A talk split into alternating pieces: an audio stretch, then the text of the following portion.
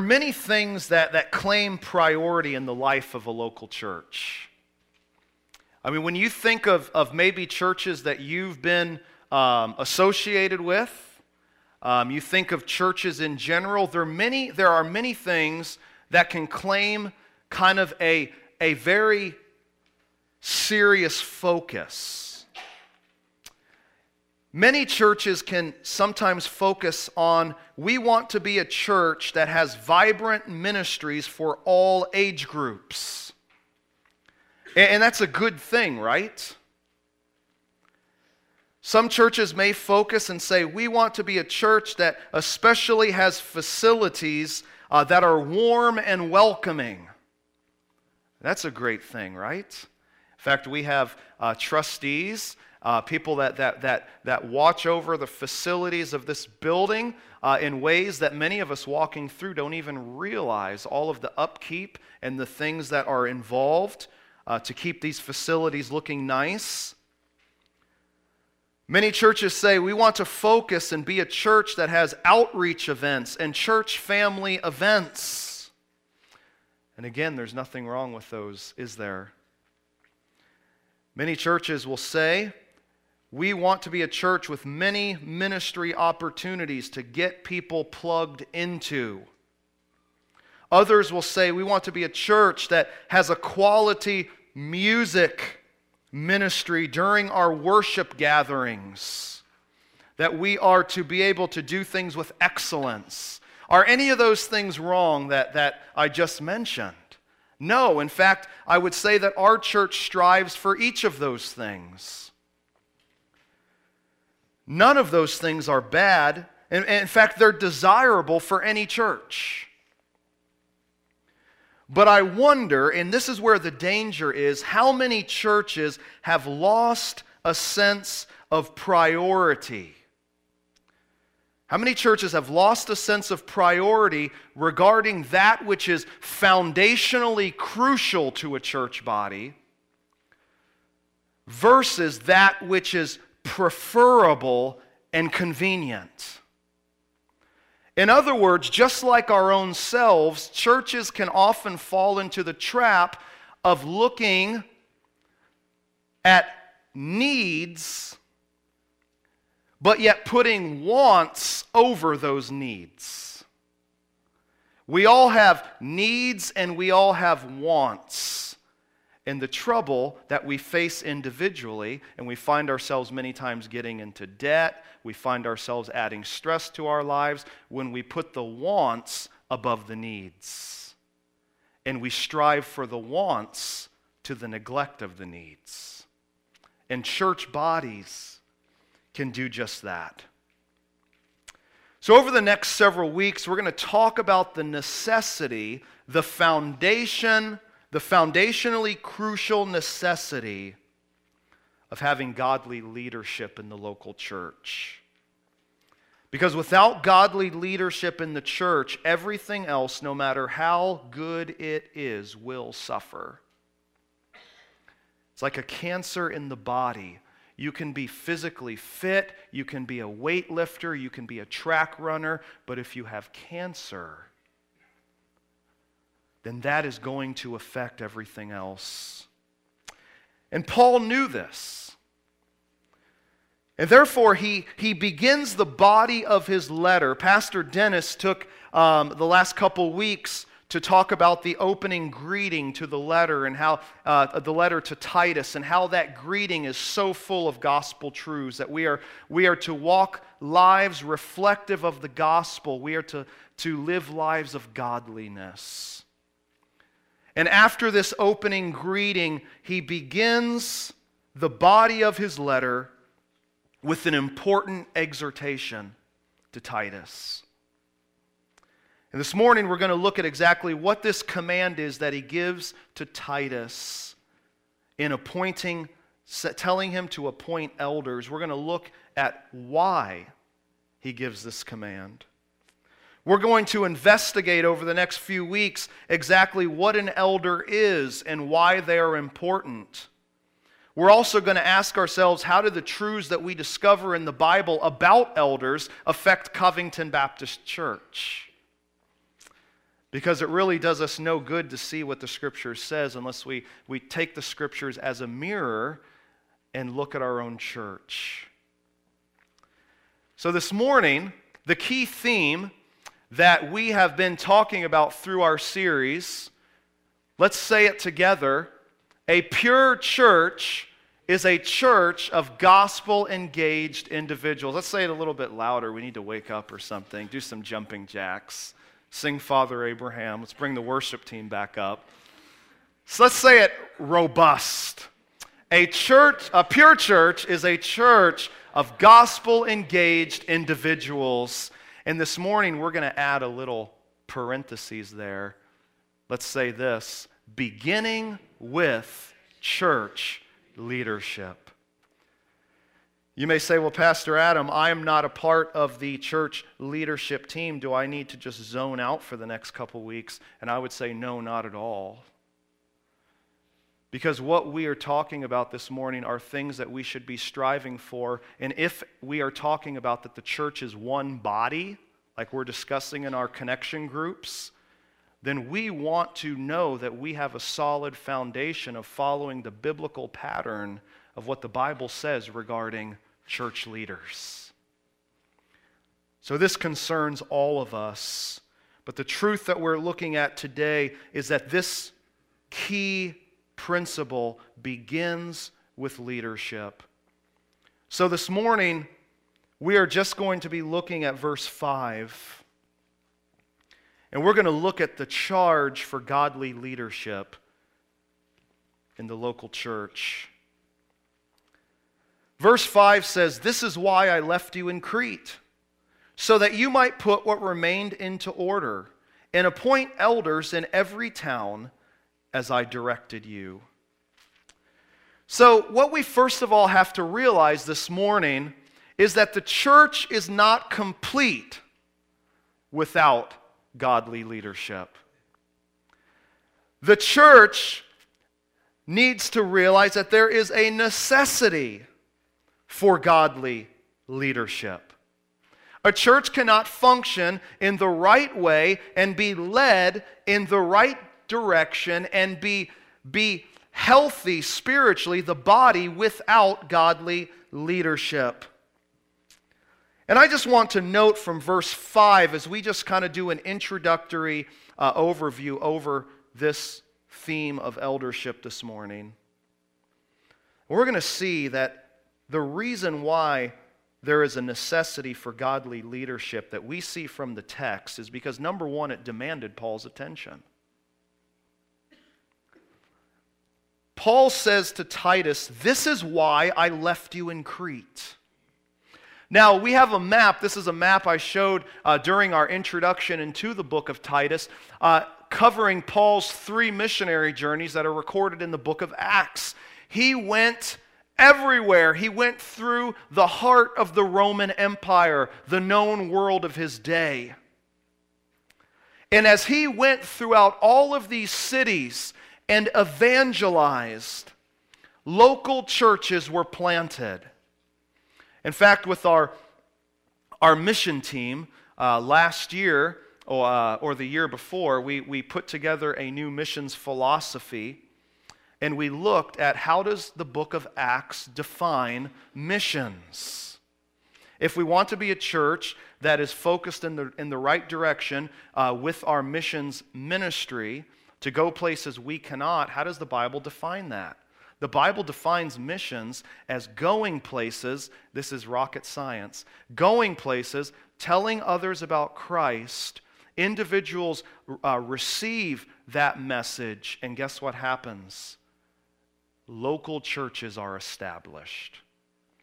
So, the focus of Covington Baptist Church with missions is we want to be supporting church, uh, uh, partnering with individuals in places we cannot go globally that are evangelizing and establishing local churches. And this is what the Apostle Paul did throughout the Roman Empire.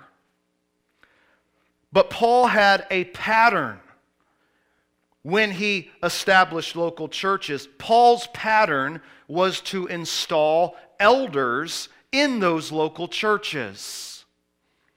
He did not just go and evangelize, and then a body formed of, in, of believers, and then he just left and said, All right, I got you started. Now you can do it, and I'll see you later. Elders were established in these local churches. In fact, Acts 14 23 says this And when they had appointed elders for them in every church, with prayer and fasting, they committed them to the Lord in whom they had believed. Acts 14, verse 23, is during Paul's first missionary journey. It's speaking here of the churches of Lystra, Iconium, and uh, Pisidian Antioch. And these churches, Paul made sure, had leaders installed for the spiritual health of the body. In Acts 20, verse 17, it says, Now from Miletus, he, being Paul, sent to Ephesus and called the elders of the church to come to him. Paul spent about two years in Ephesus, and he was no doubt instrumental in the establishment of leaders in this church. We see here that when we come to Titus 1, verse 5, that now Paul says something interesting to Titus. He says, This is why I left you in Crete. So something happened that we do not know of that did not enable Paul to establish elders in this church plant. Something happened that, did, that Paul had to, to leave Crete, and therefore he left Titus to carry out this task. Now it's interesting because 1 Timothy, 2 Timothy, and Titus are usually grouped together, what we call the pastoral epistles because they're written pastorally to Titus and Timothy on how the church is to conduct themselves. It seems to be a slightly different scenario when we come to the book of, of 1 Timothy. You see, Paul gives Timothy a set of guidelines uh, for the elders, but it seems like elders were already in place in the church of Ephesus to which Timothy was sent to minister. Here, however, there's no elders. So there is something drastically lacking in this local body. There was no spiritual leadership. This is why I left you in Crete.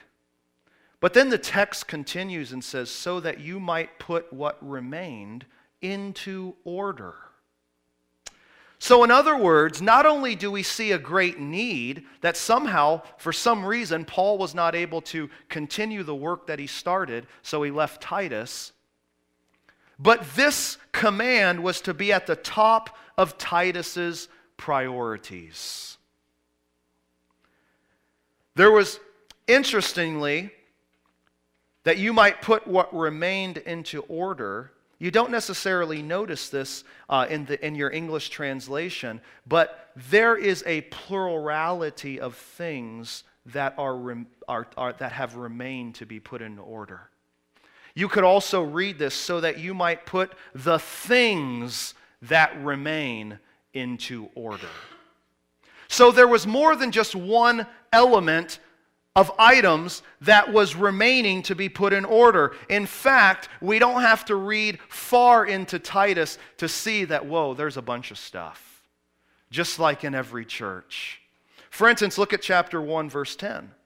For there are many who are insubordinate, empty talkers, and deceivers, especially those of the circumcision party. We'll talk about this uh, when we get to that passage, but there was a cancerous growth in the local body that needed to be dealt with.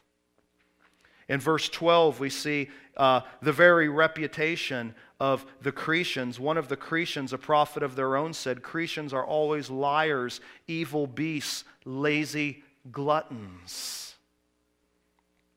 In chapter 2, verses 1 to 10, we see that there needs to be instruction regarding how the body was to relate to one another. Verse 2, regarding older men. Verse 6, urging younger men. Verse 9, concerning bondservants.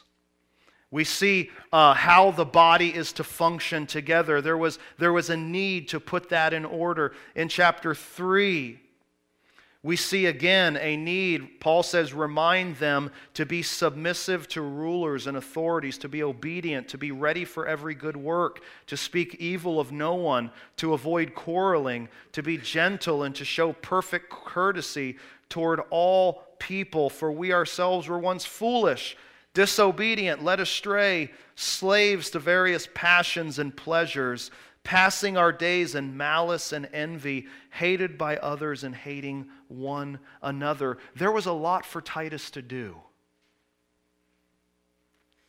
But yet, there was one thing that governed all of these things. In fact, I like what, what one theologian says. He says this, it's on the overhead the unfinished matters on Crete were more wide ranging than just appointing pastoral leaders. But for various reasons, some of which will emerge below, until, get this, until the pastoral pool could be enlarged, enhanced, or both, Paul's command to put in order uh, what was, I don't even know how you say that, awry, I was about to say airy. I'm glad I asked. What was awry or lacking had only dim prospects of effective implementation. Wow, isn't that interesting? So, everything else that Paul, that Paul writes to Titus, in order for these things to fully function, there had to be a plurality of leaders of pastoral elders. One guy couldn't do it all, two guys couldn't do it all. There had to be a plurality of leaders. You see, Titus was commanded to put in order or to correct in the proper order that which was lacking. And just as the quote we just read mentioned, the thing that Paul sig- signals out amongst these many things that needed to be corrected, um, these many things that needed to be put in order, he says at the end of verse 5 and appoint elders in every town as I directed you. So Paul sing- signals out the selecting of elders. So, so Titus, there's a lot of things to put, be put in order. But priority number one above all of these things is the appointing of elders in this local body. And it's already as I've told you about. It's interesting that when Paul talks about appointing them, appointing these elders. This word is used throughout the New Testament to refer to an appointment of responsibility, an appointment of leadership, an appointment that was a stewardship.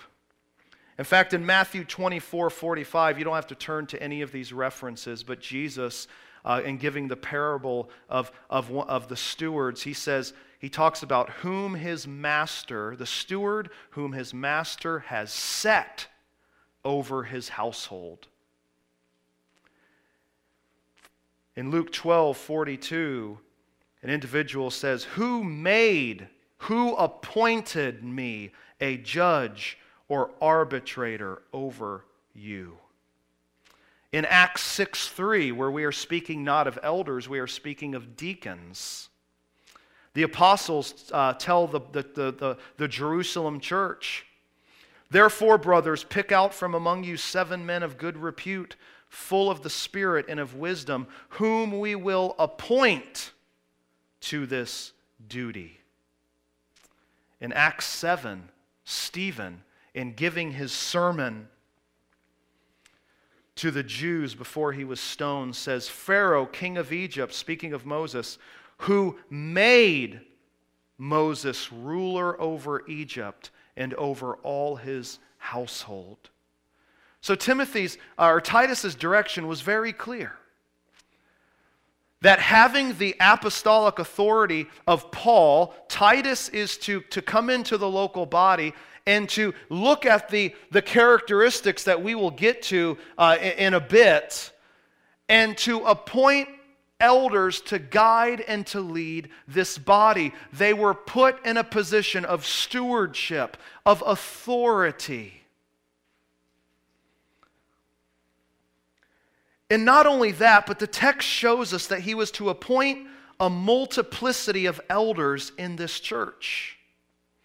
Notice the wording here that he is to appoint elders, that's plural, in every town, singular, as I directed you. Again, going back to Acts 14, verse 23, it says, the pattern for Paul, and when they had appointed elders, plural, for them in every church, singular, with prayer and fasting, they committed them to the Lord in whom they had believed. Now, why is there that formula of elders, plural, in church, singular? It is because no one person is entrusted with spiritual authority that goes left unchecked. Many times, this can be abused in churches today. And if, if there's anything we see in Christendom, it is the need for a plurality of leaders, where within the leadership, iron sharpens iron. And the plurality of leadership, the plurality of elders, is to be able to meet the needs, the multifaceted needs for spiritual direction and leadership. Even Jesus, when he sent out his disciples, he sent them out how many by how many? Two by two. You see, we need one another. Everyone who is called to lead Christ's church is in need of other leaders to come alongside them. And Paul, therefore, he says, appoint elders, plural, in every town, singular, as I directed you. See, Paul very specifically directed Titus to appoint elders. It says he directed him to do this already. He's simply in this letter reinforcing that. In fact, this is the same word that is used of Jesus' commands and his instruction to his disciples. Places like Matthew 11 1, Luke 17, verse 10. This is even a word that's used in imperial or a militaristic context. For instance, Acts 18, verse 2, it says that, that Claudius, he directed, he commanded that the Jews leave. It was a, a imperial sanction. In Acts 23 31 and Acts 24 23, we have this word that, I have direct, that we have direction used of Roman soldiers. Therefore, this is a very specific, important instruction that Titus is called to carry out. And we see that Paul, uh, throughout the New Testament, directs in his epistles that which the church was to follow through with. In 1 Corinthians 7, verse 17, he says, This is my rule in all the churches. And he goes on to instruct the churches. In 1 Corinthians 11, verse 34, he says, About other things that I will, I will give direction when I come. In 1 Corinthians 16, verse 1, he, he talks about the church in Galatia, and he says, As I directed the churches of Galatia. You see, Paul, who was called with, with apostolic authority, was divinely commanding the churches under his care and how they were to follow the Lord in health and strength. And we see that very same thing here in, in chapter 1, verse 5. That this church was incomplete without godly leadership. As I directed you, Titus, so you are to do. As we look at this text this morning, we're left to ask ourselves several questions. Question number one that we are left to ask ourselves is first of all, are we connected to a local church body? I don't mean, is your body here?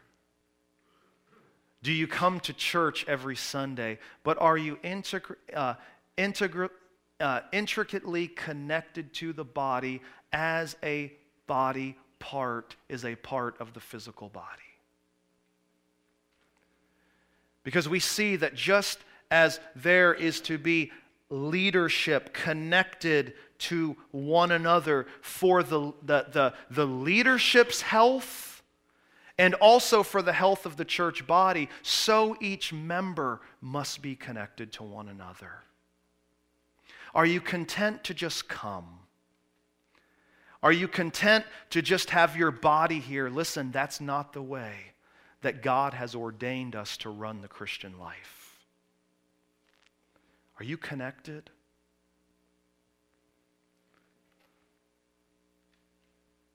Are you willing to join hands with the brothers and sisters in this room to say, you know what? I want to formally I want to be a part of, of formally committing to pursue the covenant of membership that is laid out for us from the scriptures. I want to do that hand in hand with the brothers and sisters here. I realize that apart from the group, I'm left in a spiritually vulnerable place. I think a second question, just an introduction, as we introduce this concept of eldership, I think secondly, we need to ask ourselves Am I, as a, a church member, am I just content to let the leaders of this church,